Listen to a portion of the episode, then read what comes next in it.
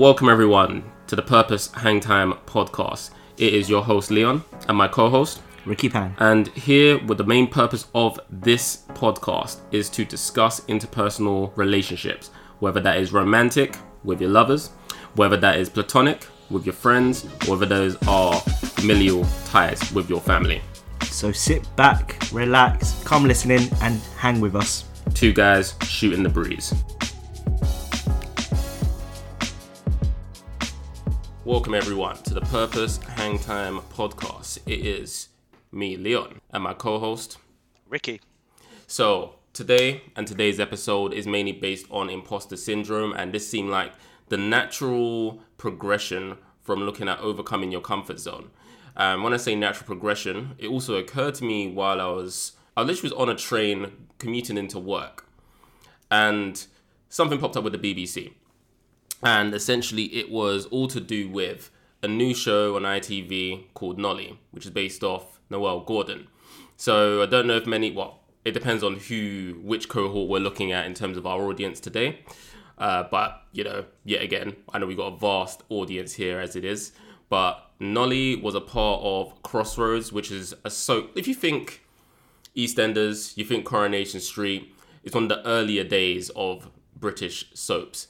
And the most important thing when it came to Crossroads is that it managed to go over a specific era of recording on TV. So black and white, two color.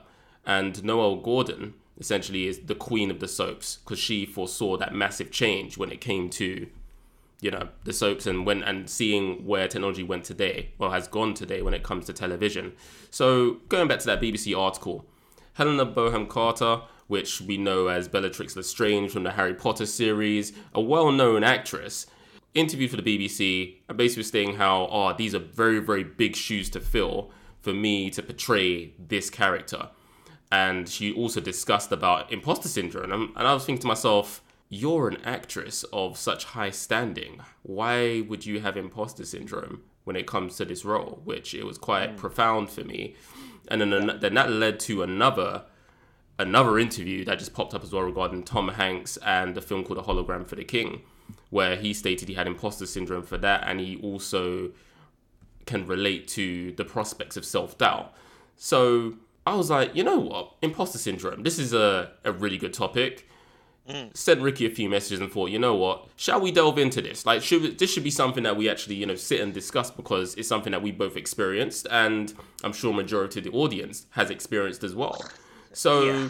let's from that, let's delve into what imposter syndrome is, you know? Mm. So imposter, imposter syndrome, the persistent inability to believe that one's own success is deserved or has been legitimately achieved as a result of one's own effort or skills. So, you know, quite profound in terms of that sense myself and Ricky started new jobs in new industries. Yep. So, you know, self doubt has been there, whether we portray or not, because obviously what the outside world sees and how we feel on the inside, two completely different things. So, mm. yeah, we thought that we should delve into this. Ricks, do you have anything to note or anything to add regarding that definition of imposter syndrome? Do you have your own definition?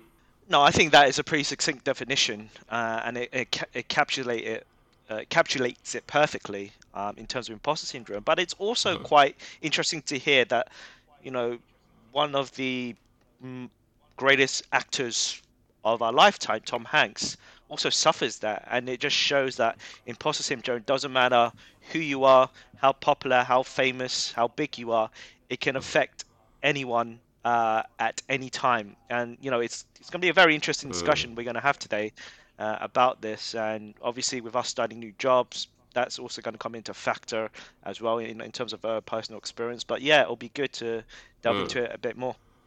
Yeah, definitely, definitely, definitely. So, with without further ado, you know, in purpose, normal purpose hang time fashion, the main reason why we have these discussions is to improve those romantic, familial, and those platonic ties. So, how's imp- how's imposter syndrome? How does that affect that?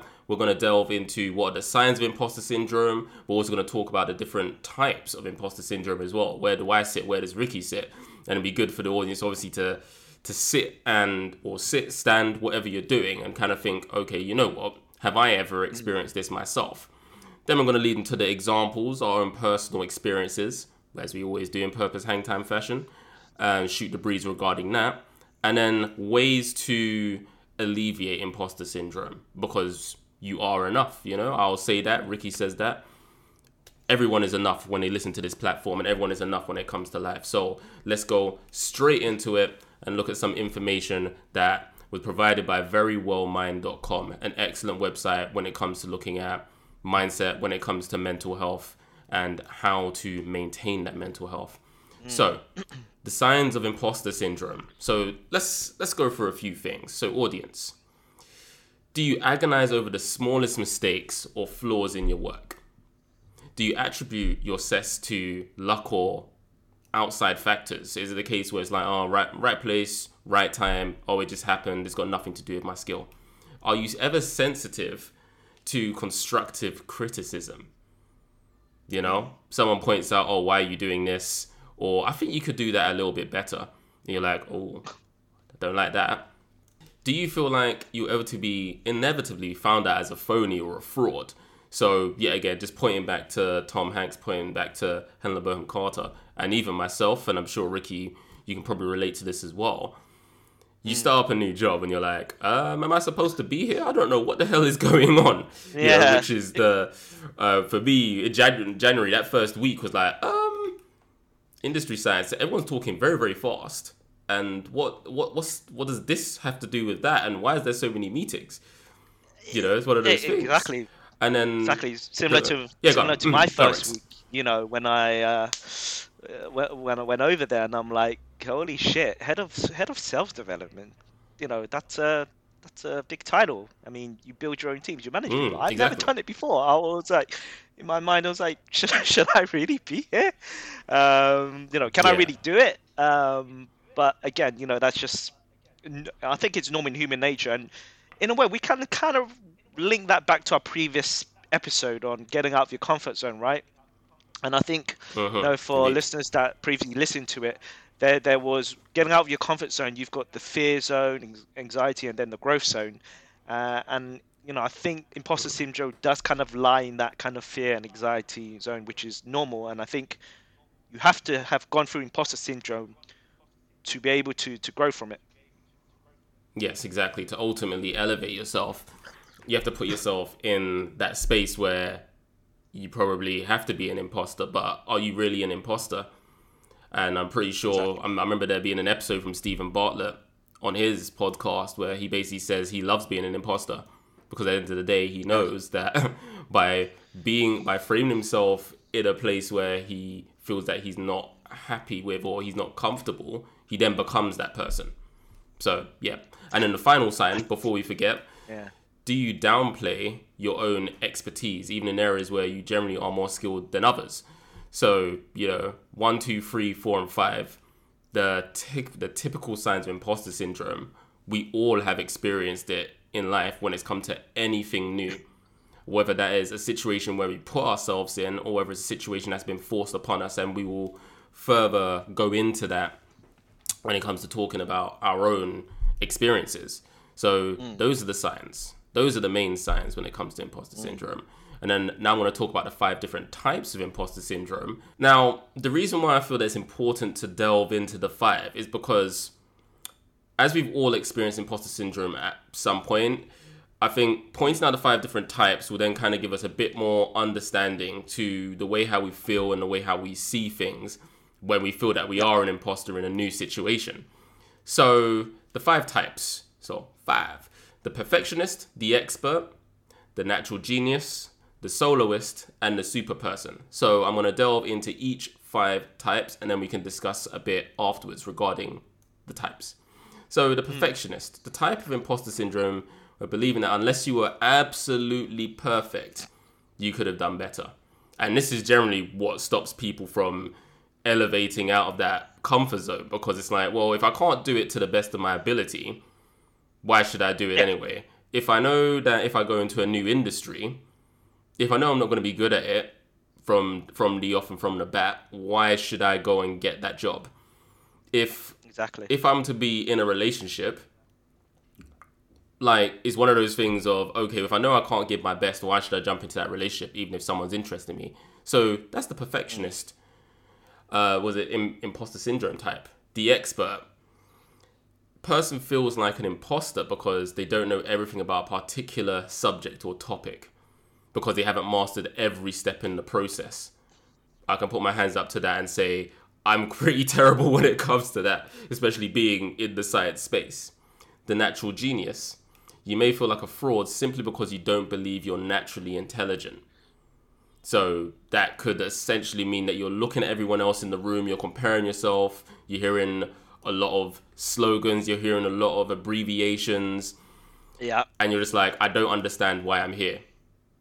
You know? Yeah. Which I'm sure we both can relate to, yet again, going into two different industries. With me, the amount of different terms for everything drug substance, drug product, I'm like, what the hell is this? in my new role. Yeah. It's like, oh, this is different. exactly and, and with me going into even though it's still in the SaaS industry um, it's a different part of the SaaS industry where it's about financial compliance and all these financial terms you know when my co-workers talk about it and I'm like huh you know I'm starting to get to grips with it but yes Yeah. I, I totally feel like uh, in, in that particular um, uh, type of of syndrome hmm Yeah. Um, and then the fourth one, the soloist. Feeling like an imposter because you've had to reach out for help. You want to do things independently, but because now you've had to ask a manager or ask one of your coworkers, I need help with this situation because I don't understand it. That is another imposter syndrome profile. And then the super Yeah. person, one who believes that they must be the hardest worker or reach the highest levels of achievement possible. And if you don't, you're a fraud. So, with those five different types, Ricky, not to put you on the spot here, but do which ones do you feel that you align to, or one, or which like what do you what do you feel? Yeah, what do you think uh, syncs with you? What what were the ones that really really stood out to you, and you think that you can relate to with regarding your new role? Personally, for me, it'll be the um, super person, and it would definitely be the natural genius. And I'll, I'll tell I'll tell you why. So with the super person, I feel like I have to be the, the hardest worker in the room. I think from a young age, I was always in. My parents always installed me. You got to work hard to achieve what you what you want. Um, and similarly, you know, in my in all my professional career, especially in my last job, um, you know, I was working so hard. I wasn't taking enough time off. My work-life balance was whack. Um, basically, uh, I was staying behind longer than I needed to. Um, Yeah, and with this current job, I, I, I kind of feel like I, I need to do that as well. But what I'm beginning to learn, especially because now I'm moving to Denmark, um, their their kind of priorities are on work-life balance as well is it's it's uh it's it's more healthy. And they said, look, my manager, Okay. my current manager, said to me, and it was a great piece of advice. I don't care how long you spend on doing a task, as long as it gets results. So okay, that's what I'm begin. So previously, that's what I felt. I felt like, you know, you have to put the X amount of hours in this, or put your maximum effort, um, in order to, to to feel like you belong in that organization or in that yes, because it because it all comes back to belonging at the end of the day, isn't it? Because you Exactly. wouldn't feel like an imposter if you felt like you already belong. So it's those initial stages of having. So yet again, I, I always will put the relation back to our older episodes to look at the Green Flag series. That communication, make sure that you know you can get a communication to a certain level makes you feel like you belong, and it's not just surface level. And the only way you can deal with that is by understanding the parameters Yeah. and the features of a certain workplace. Mm. Yeah, and then the second one I feel like um, relates to me is a natural genius, and I think this is more situational in terms of the new job. Again, when we talk about our specific personal examples, I'll delve a bit more deeper into it. But um, as I mentioned, you know, um, before, I currently work in the SaaS industry, but I've moved into a different market or, or, or vertical of that space where previously I was um, selling like workforce management systems. Now I'm helping to sell financial compliance systems. Now, I, when in terms of financial compliance and the terms they use, it's still all alien to me at this stage. And Uh-huh. you know, during that first week I was there speaking to my colleagues, you know, they were talking about financial compliance, they talk about specific terms in relation to financial compliance and management. And I kind of felt like this is, well, you know, well, this is just going all over my head. You know, I'm, I don't, I, I, don't get what, what they're saying, firstly. And I feel like, um, should I even be here? But I think that's yes, also is, a, a, mm. a natural process, though right? Because I think within yes, agreed. To get acclimatized to to a job, you're looking at maybe three months, two to three months till you well versed. Yeah, in, in, I think maybe in terms mm-hmm, of I, yeah, I think when yeah, just just to jump in quickly, Ricky. I think yeah, in terms of being well versed, three to four months. But in terms of when you initially, I think because there's so much focus, especially when it comes to the UK or London. Actually, yeah. no, I'm not gonna say the UK, but London culture in general of pick up and yeah. go, or you should be able to absorb things as fast as possible. And as a society, yeah. it's all quick media, quick this, quick that. You want to hit the ground running because that's something that I know that both myself and well, you and I both had in common when well, before starting the both of these roles. We both said to each other, we want to hit the ground running. However, yeah. you don't in the first month of, of of working in a new place, you don't even have all the pieces of the puzzle yet and especially when yeah. we're both working in startups even the company doesn't have all the pieces of the puzzle so how can you expect oh. that everything's going to work in a perfect way so exactly. it's all exactly. a part of you know that imposter syndrome part as well and on top of that you're new to your colleagues everything is new everything is fresh so how can you belong straight away but once you start building up the foundations building up that attachment, building up the communication with higher management, uh, senior management, people on your level and people below you as well. And when I say below, not yeah. not not being derogatory, but those who are ranked lower or you're the ones that you are their manager, then that's yeah. when you build up the rapport and then you imposter syndrome then starts to fade. Huh. Exactly. Exactly. So those are the two. How about how about mm-hmm. you, Liam? How about you? What do you think you? What types of imposter syndrome do you can you or can you relate to? So for me, looking at the five different types, I can definitely say what I don't relate to.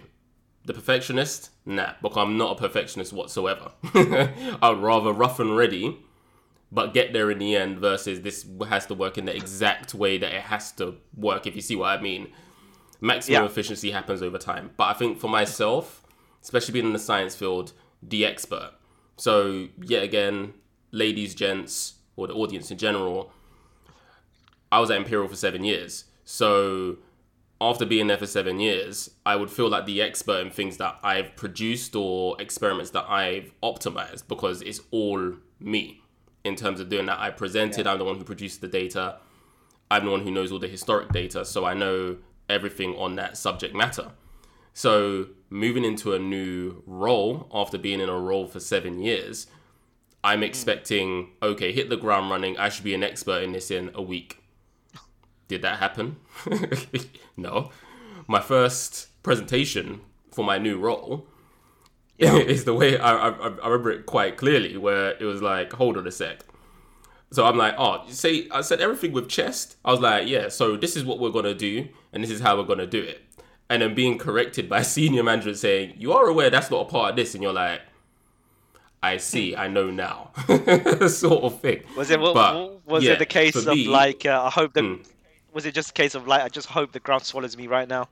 Not really. It was kind of just like, oh, that that's um, that's well not problematic because obviously I put the voice put the voice out, but it was kind of like, yeah. oh crap, I should have done, I should have known that, or I should have done better. But it's all yeah. a part of the learning process, right?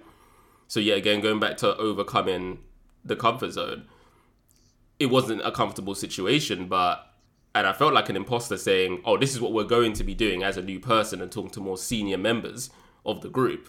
But after that, and half and having a little chuckle and a little laugh, just like how we are doing now, I felt less of an imposter because yes, it's been corrected, yeah. and now I'm on the right. I'm on more on the right track.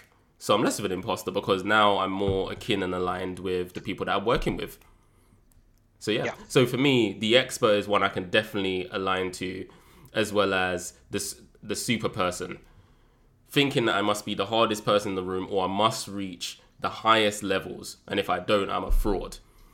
Me, I am definitely akin to overworking, especially with the COVID 19 work back in 2020. So, yeah, again, my, uh, my girlfriend, make sure I do, definitely make sure that I don't overwork now. And yeah, it, you don't have to know everything and you don't have to be working from 7 a.m. in the morning to 9 p.m. at night to avoid being an imposter. You're, you're not a fraud. You, as long as you're present and you're learning stuff as fast as you can and you ask for help, then yeah, essentially you can move forward with what you need to do in your new role or whether it's a new relationship or anything like that. So yeah, so definitely it's those two, the expert and the super person that I can uh, definitely relate to. Nice. So yeah. Nice. Well, so, ladies and gents, hmm, anything else you want to add, Ricky, before we go on to the next part? No, just about to say, um, I think our familiar listeners know what's coming next. It's time for our personal examples Yeah, now. just which I think we should actually probably call shoot the breeze section because it, it literally is the shoot the breeze section. So we've covered the signs, we've covered the definition of imposter syndrome, we've covered the signs of imposter syndrome and the five different types. So now, as Ricky has stated, the personal examples. Who shall go first? Should it be me? Should it be you? Up to you, mate.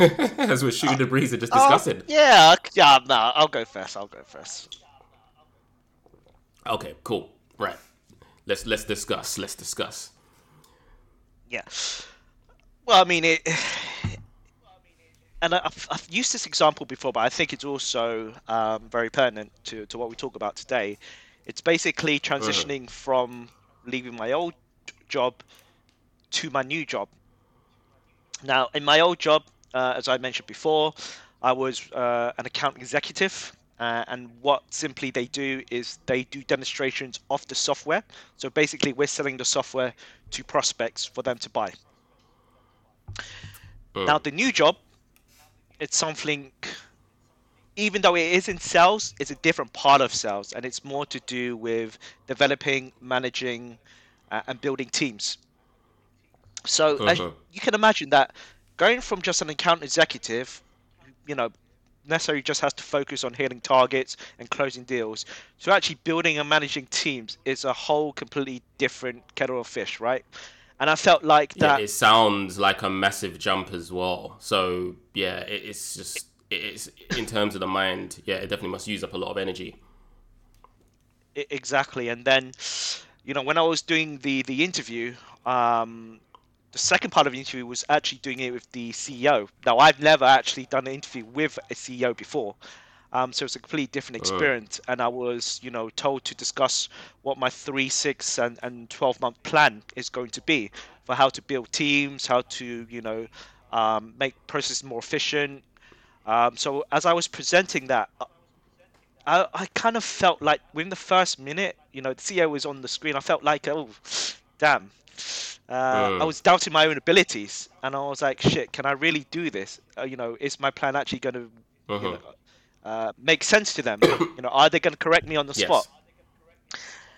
So I was, as I Uh-huh. was presenting, um, what I didn't realize at the time was my my my now ma- my now manager said that you know you got the job within the first five minutes, and I'm like, well, what do you mean? It's like, and there was this one thing the CEO said, which still resonates with me. I've seen enough, and that was within the first five minutes of me talking. Nice. But I didn't catch that at the time, Uh-huh. so I was like, I, was continuing, continuing, continuing, Uh-huh. and as I was going along, I became more confident. I became more confident in what I was talking about, what I was discussing, what I was saying, uh, and then the CEO just, the final comment she made was like, "Good, I think you're too ambitious." That was it. when I came off the call, I felt Mm. I felt really good. You know, I felt like shit. I've never presented to uh, you know a C level person, but with that experience, Uh-huh. I felt great. It felt yeah.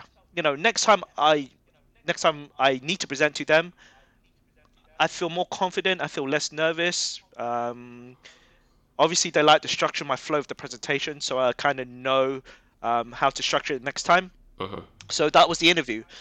Yep.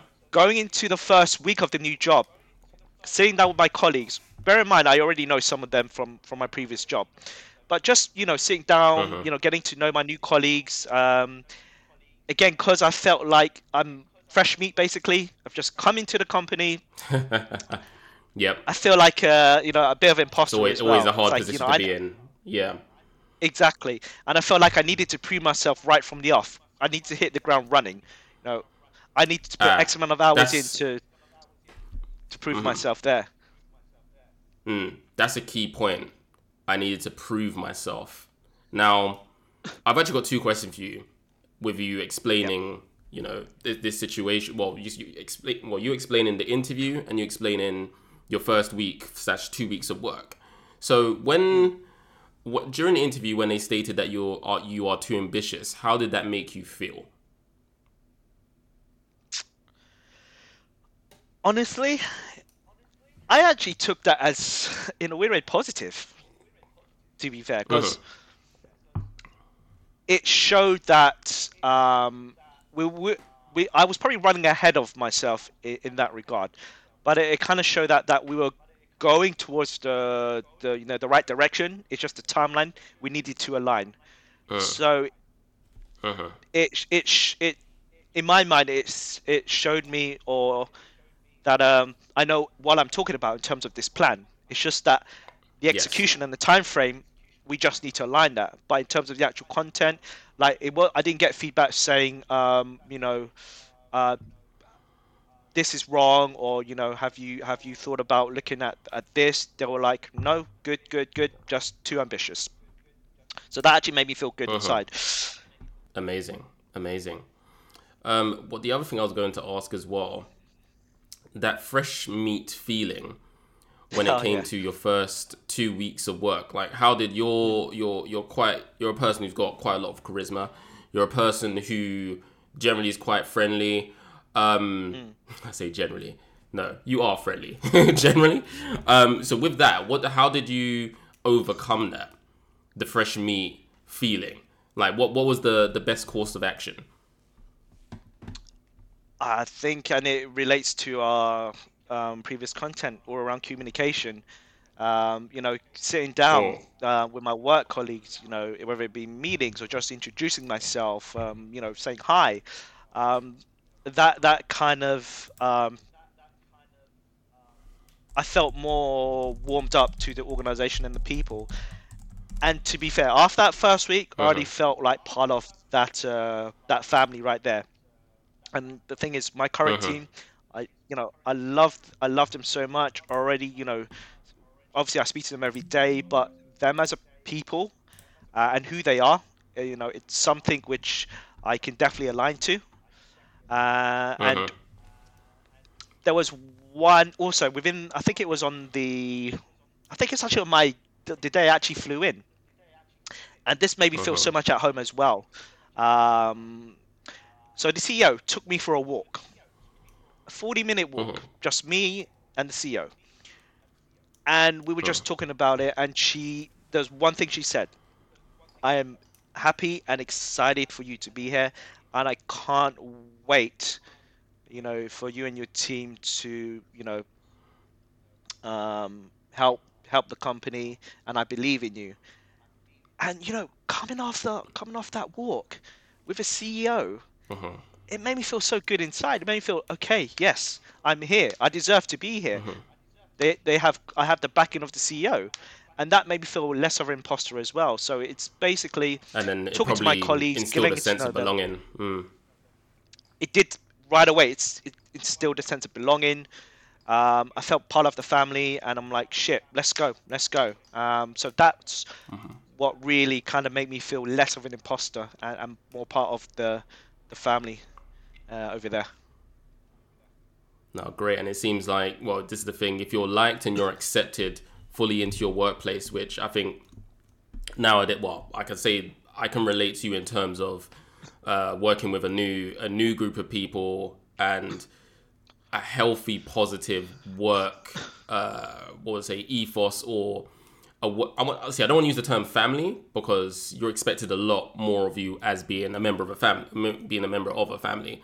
But Yeah. when you feel like you're being fully accepted with open arms into a new place, it really, really, really does remove that imposter syndrome. Yes, you may put extra pressures on yourself, but it's so nice when someone can at least say, okay, well, if you do have any issues with this role, let me know. Let's talk, so and so. Let's see what we can work out. Let's discuss. So yes, it does require that higher level of communication, nothing surface level, of course, because then you alienate yourself. And in terms of Yeah. I don't want to go really into attachment, but it's that accountability, it's everything else that's involved that we have mentioned in the Green Flag series, which is relatable in a work basis as well. So yeah, but no, Exactly, congratulations on the new job yet again. I know yet again it's five we're five weeks in.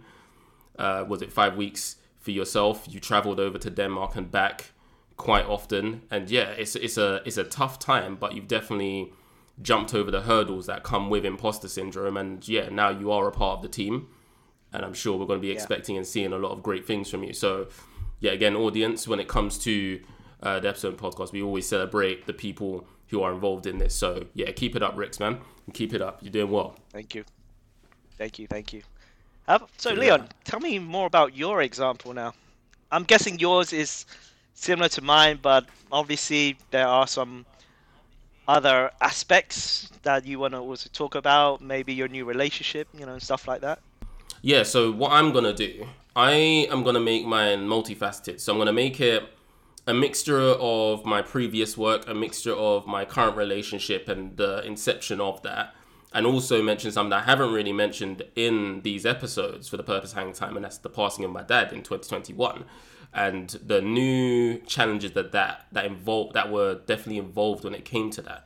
So, in the interest of time, I'm going to make it five minute slots for those if I can, and see what we can do. So, so I'm going to start with my previous workplace, um, and as I said before, seven years at the Mast, um, at an academic institute, and it was amazing.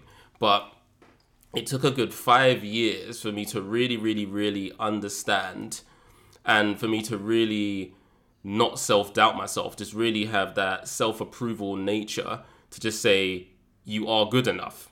Which might sound crazy because you're thinking, hold on, five years in a job, and it's only after five years you felt that you were a really, really good scientist. But let me delve a bit further into it. During my time at the Academic Institute, it was one of those things where this was my first job, first proper job after my master's. So everything I learned immunology wise was learned at that point. And growing with the group, obviously the challenges that came with it was always great. But there was one main thing that I always noticed, always, always noticed, and that I was the only black scientist or the only black male scientist. And this is one of those things where uh, bringing the whole ethnicity into it and being an ethnic minority, it was like, hold on a sec. Yeah. I'm surrounded by Caucasians. I'm surrounded by uh, Asian scientists. What the hell am I doing here, sort of thing. So where the Yeah. game changer was in terms of that, obviously, in terms of the group, very inclusive. I didn't. They didn't make me feel like I was any different to anyone else because at the end of the day, you're here for the science and you're here for your expertise at the end of the day. There's no other reason why you are going to be working there, even though we do see with certain jobs, um, there are certain quotas that do need to be filled. That's a topic for another time. But in my mind and my me self-deprecating myself, it was, well, I'm black, I'm here to fill in the quota. There's not really that many Caribbean black scientists. So yeah. So I gave an interview with the Imperial as One Belonging series. And yes, I will now mention the Academic Institute. I, my name is all over the internet. And it was with this interview, which was a good hour long. It was 2021 when I gave this interview. And it basically was me explaining my time at Imperial and explaining what in term what what's the meaning to me to belong to Imperial as a college or as a as a university. And with that, I did state my initial upbringings and the self doubt uh, regarding my undergraduate getting a two two. I never felt that I was good enough, so I felt that I was an imposter because I wasn't an expert. I wasn't, you know, my me looking at myself in that view and in that lens. I was like, well, I'm not perfect. I'm not the greatest. I'm lucky to be here, without actually seeing the other side of the lens of how my colleagues and how my boss and how the professor saw me. So it Yeah. was great to just dive into that, explain. A lot of confidence was built up during the COVID 19 pandemic work that we had to do and all the vaccine work. So after all that was explained, the host, uh, he actually became my mentor, funnily enough, afterwards, which is great. Um, and yeah, we just it, we kept up that really great rapport. But what I truly, truly, truly remember from that conversation and being at Imperial and me really, really confronting that imposter syndrome, I received a lovely email from the professor of the group. And that email basically stated, I listened to your interview, and just to remind you, the reason why you are here is because you are an amazing scientist and you add so much to our group. And that was just amazing to see, Oh. amazing to hear. You know, and it's just it's just really being valued by others for your work. Yeah. So yeah, again with the audience, Exactly. we've spoken about joining new to a company or new to a new role at work, and this is me talking about being a part of work and just having that self-deprecating values for myself, but then seeing how the the rest of the world views you in a position, and yeah, it was truly heartwarming, truly great, and it really lifted me up. And I ended up carrying out quite a few interviews as well after that, just based on vaccine hesitancy within the black community, and really boosted myself up. So um, yeah, that was definitely a great time to really, How- really sit and delve and look into it. How uh, how big was your team? So my immediate team for the vaccine work was about three people, but in terms of the whole group, it was about thirty. And you were the only um, male black scientists in, in that group of thirty. Yeah, exactly. In that group, which yeah, again, it's not. okay. It, it wasn't on the basis of that's all that they would. You know, it's only just me that they would recruit. But in terms of Yeah, yeah. black ethnicity, when it comes to research science, you don't really find a lot of us there. so it was. Yeah, um yeah, it was quite nice to just talk and discuss and just bring that out. And then I ended up. The consequence of me having all these interviews was that, and when I say consequences in the positive aspects, I ended up being nominated for an award regarding uh, societal engagement, which was great. It was a great reward to just being open and honest, and I think is one of the precursors to yet again starting up this podcast. So yeah, no, it definitely was great to just open up and talk about that. But that's a an, I that's a perfect example of imposter syndrome. Then delving into it and then opening up and realizing, hold, I'm not an imposter here. I belong here. Exactly. And first of all, amazing, amazing achievement. Um, so full credit to you, my man. Um, but but I think just using Thanks, that mate. example is is similar to to mine. It's that when you get that sense of uh, recognition of value um, from your boss, Mm, it does make you feel good, right? It makes you feel like okay, no, there's a reason why I'm here. There's a and I deserve to be here. I Uh-huh. deserve this role, uh, and I'm gonna yeah. you know, do my best. I'm going to run through brick walls to get where I need to go. So, yeah, it's just that sense Uh-huh. of recognition and value, and and I think that's probably one of the basic um, needs of humans to be recognized and valued by others. Yes, exactly. So, yeah, that's um, Mm. That's, so that's going uh, back to no, Maslow's law as well dude. that we have delved into before. Mm. Being yeah. recognized. We're, we're not going to go sense. into that. And then We're, we're not we're not going to go into. No, we won't delve deep into it, but too much. no, no. is it is that's true, but it is one of those things that makes you as a human feel that you can strive for more. And yet again, the purpose of the Purpose Hangtime, improve those connections, make you strive for more as well. So you know, so that's that. And then on the on the topic of belonging, let's move on to the new relationship. Well, not so new now because you know it's been quite a while. Yes, I've moved in, but it's not as new. But for me, when it came to the imposter syndrome regarding this regarding this relationship, this romantic relationship, when I met my girlfriend, obviously it was during a time where my life was quite hostile, and essentially. For someone, for me, I couldn't accept, and obviously, I think on top of it, I was also scared with the current premise with the divorce and everything as well. I felt like an imposter regarding someone else wanting to be there for me, wanting like having all their well, not every single you know, ev not everything put together correctly, but a homeowner, someone who is very very successful in their career. Why would they want someone who literally is freshly divorced? And what is it that I can add to a relationship regarding this? So, yeah, for me, that's where the imposter syndrome kind of came in. Like, why me? If I'm the one who's currently going through divorce or is being divorced, Yeah. why should I then deserve happiness on the basis of, you know, I'm just a nice person? And Yeah. that drew up quite a bit of guilt for a long period of time, and still something that I'm dealing with at this current moment as well. That how comes I can have it so easy? This is just a, it's a lucky break. Uh, this doesn't normally happen. This is more of a fairy tale Disney sort of situation.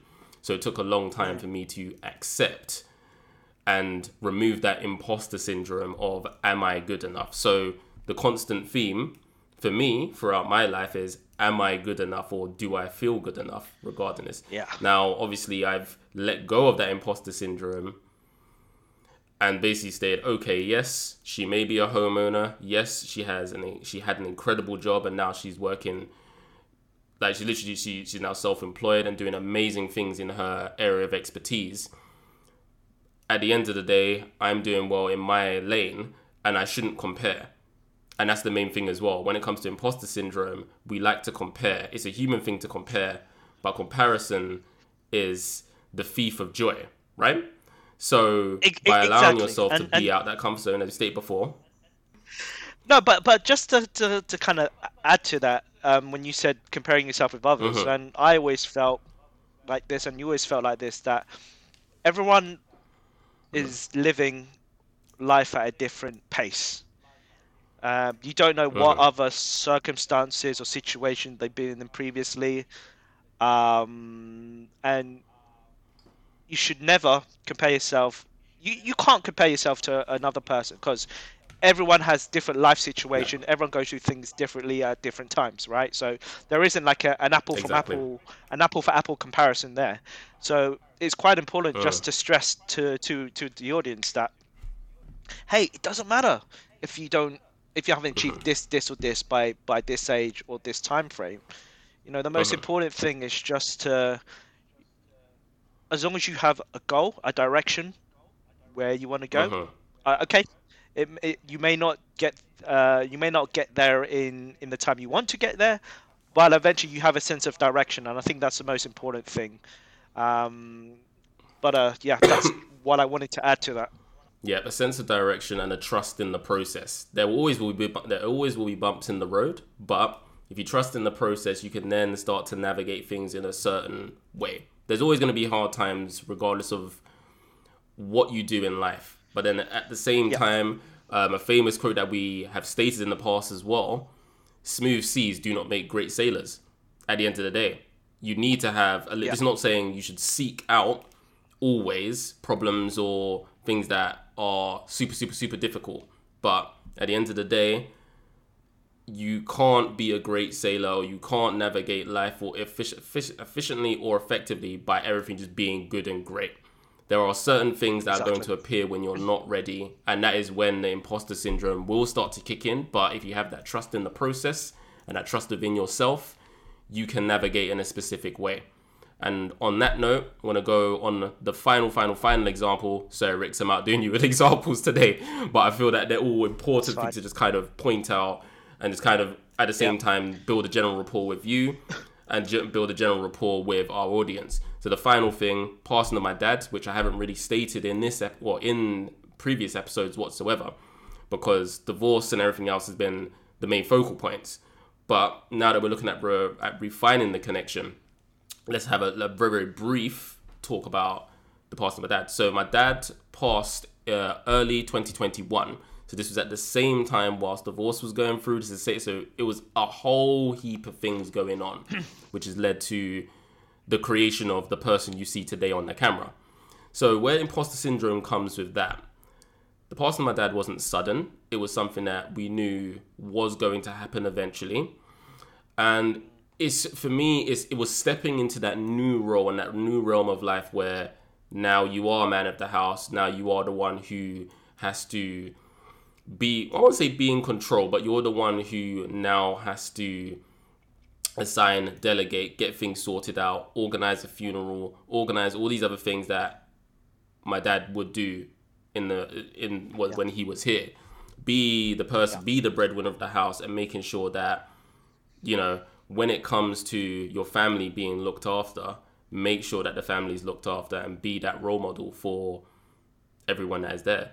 And with that, that obviously caused massive, massive changes in my being. The imposter syndrome was, oh, but you know, before I wasn't the man of the house. I wasn't the the the leader in that sense. And I think it's one of those things which it's not. We didn't know when he was going to pass. He was seriously ill, but it's one of those things that when that does happen and the imposter syndrome comes in at a time where you least expect it, you then have to trust your heart. Yeah. You then have to trust yourself. You can't then yes, you're allowed to be upset. You're allowed to, you know, be you're allowed to just be in your own shell and just try and get things sorted out in your own particular way. But when it does come to that sort of thing, it's it's a transition process. A transition process, definitely, indeed. And yeah, it is one of those things where it's it's a poignant point, but you look back once you've gone through a certain situation like that with new eyes, with new things, and you can then look back and say, okay, yes, I felt like an imposter, but you grow into the role very, very, very, very quickly.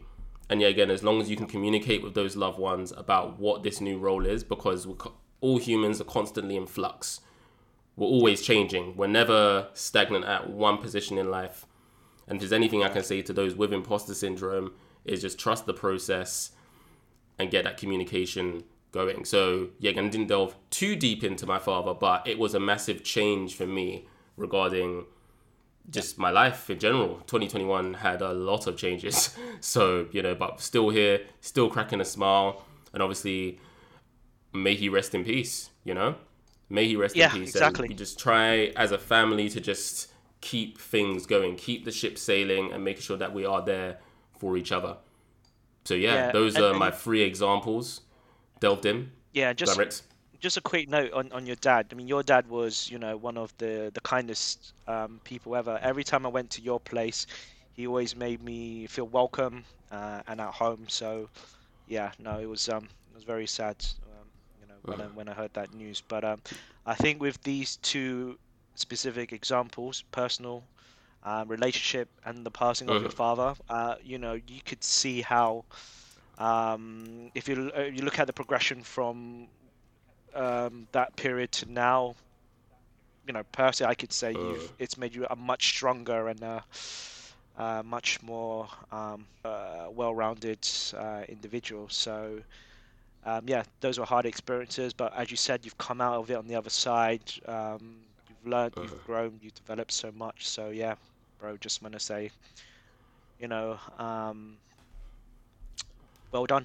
Yeah, thanks, man. And as I said, we continue to shoot the breeze because this is the purpose of this of this podcast is to discuss about these sort of situations and how we align to it. Discuss, build that rapport, and just keep improving those connections. So you know, so on that note, we're now gonna go to how. Unless Rix, do you have anything else to add?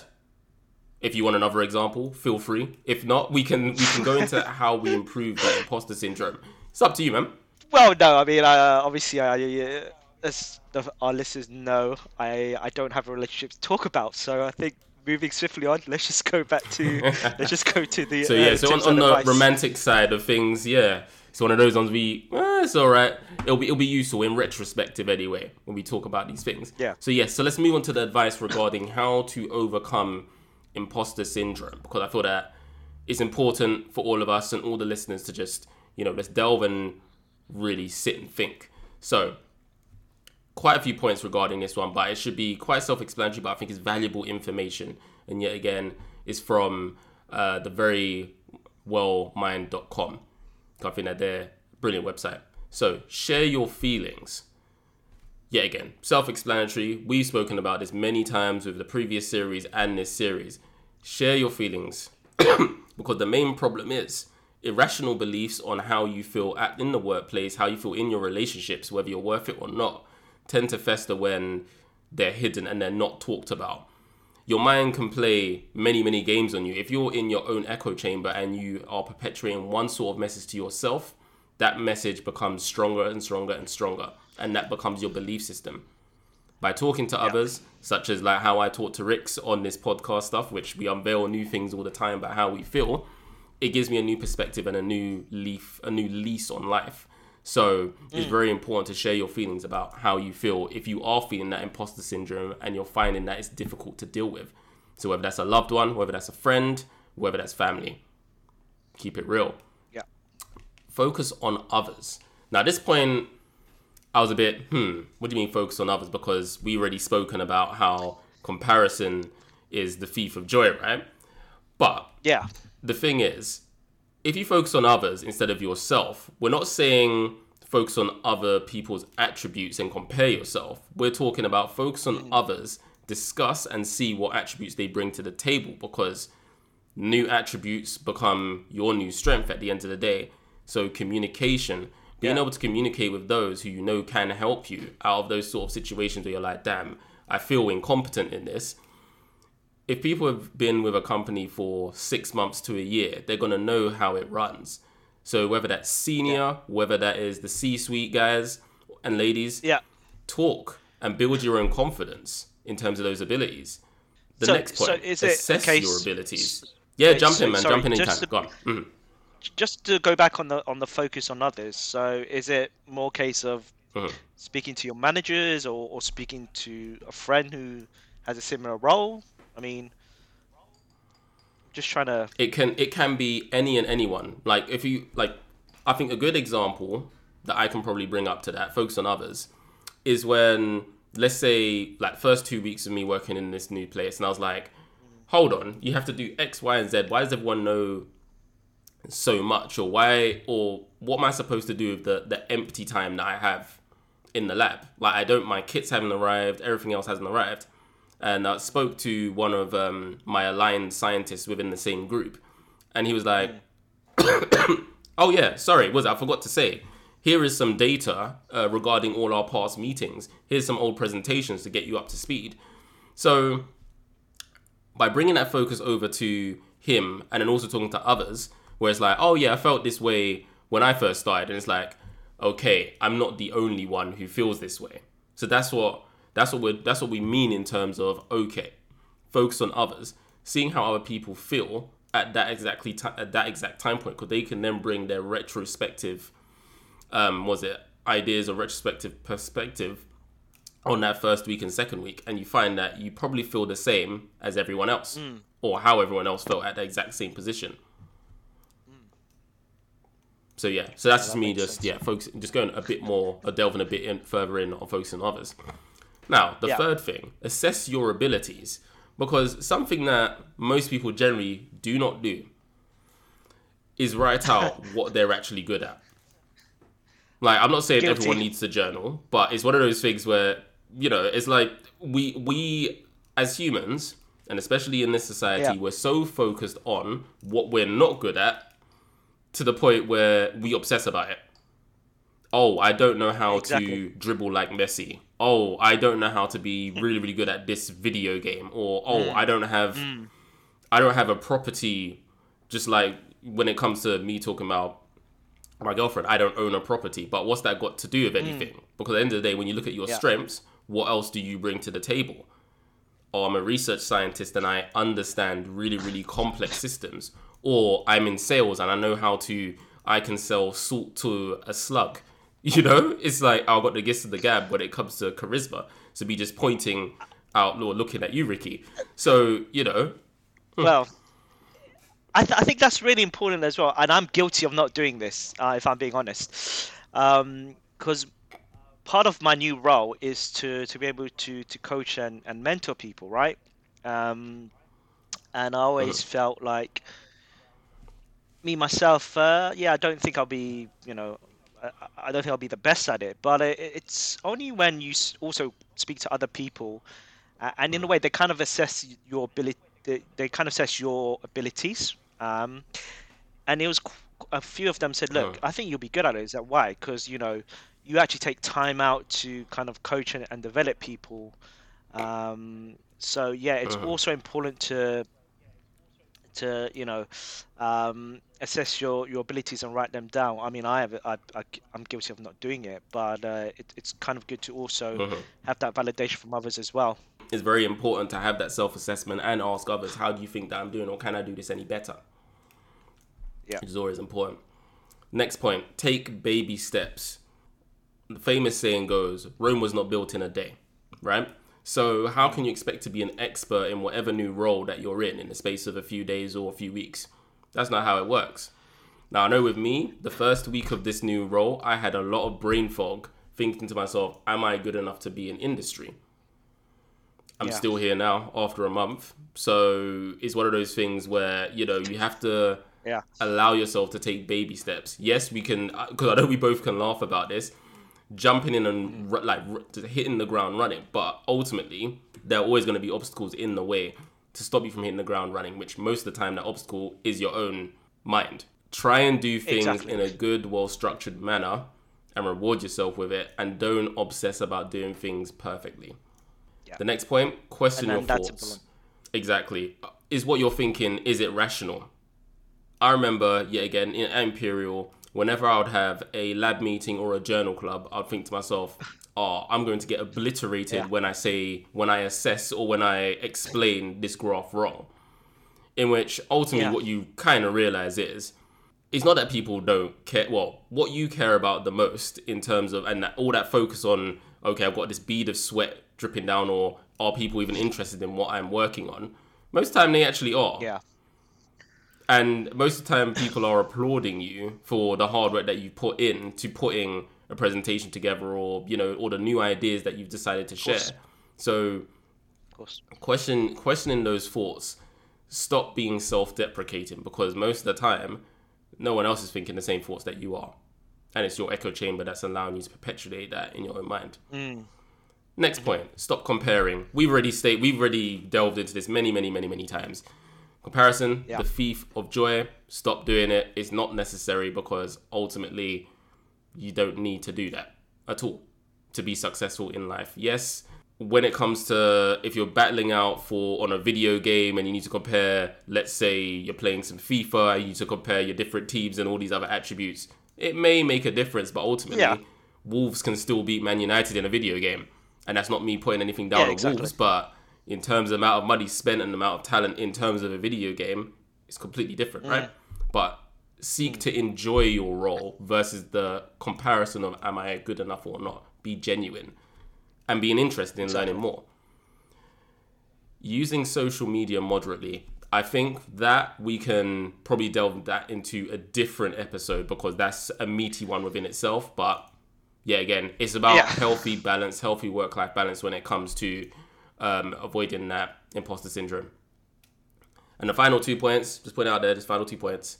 Stop fighting your feelings. If you feel a certain way, talk about it and don't feel that, oh, I'm not valid to feel this way.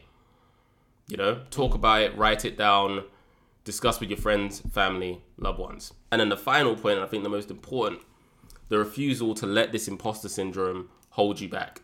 There's been plenty of times where we're in a new we're in a new uh, situation and we're like, crap, I don't know how I'm going to deal with this. But Yeah. magically, well, I say magically, rationally, you always seem to find a way to succeed, or you find a way to make sure you can carry out the task at hand in an effective manner.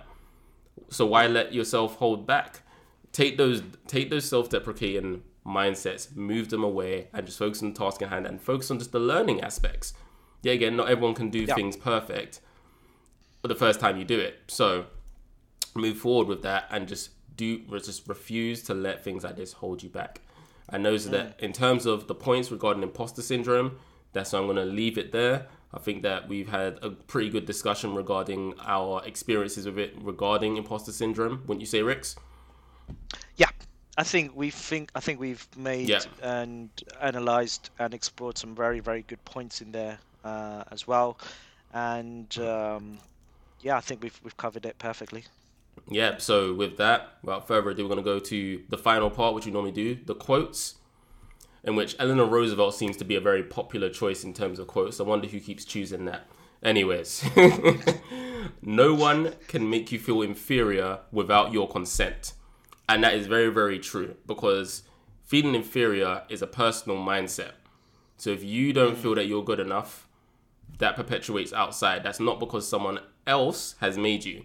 Someone else can say words, but you're the one who perpetuates on the inside anyway. So Exactly. I'm gonna say that again. No one can make you feel inferior without your consent.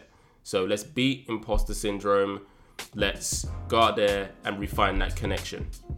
Yet again, just two guys shooting the breeze. Thank you very much for listening. And that's the end of the imposter syndrome episode. Thank you very much. Thanks for listening, guys. Right, take care. Bye bye.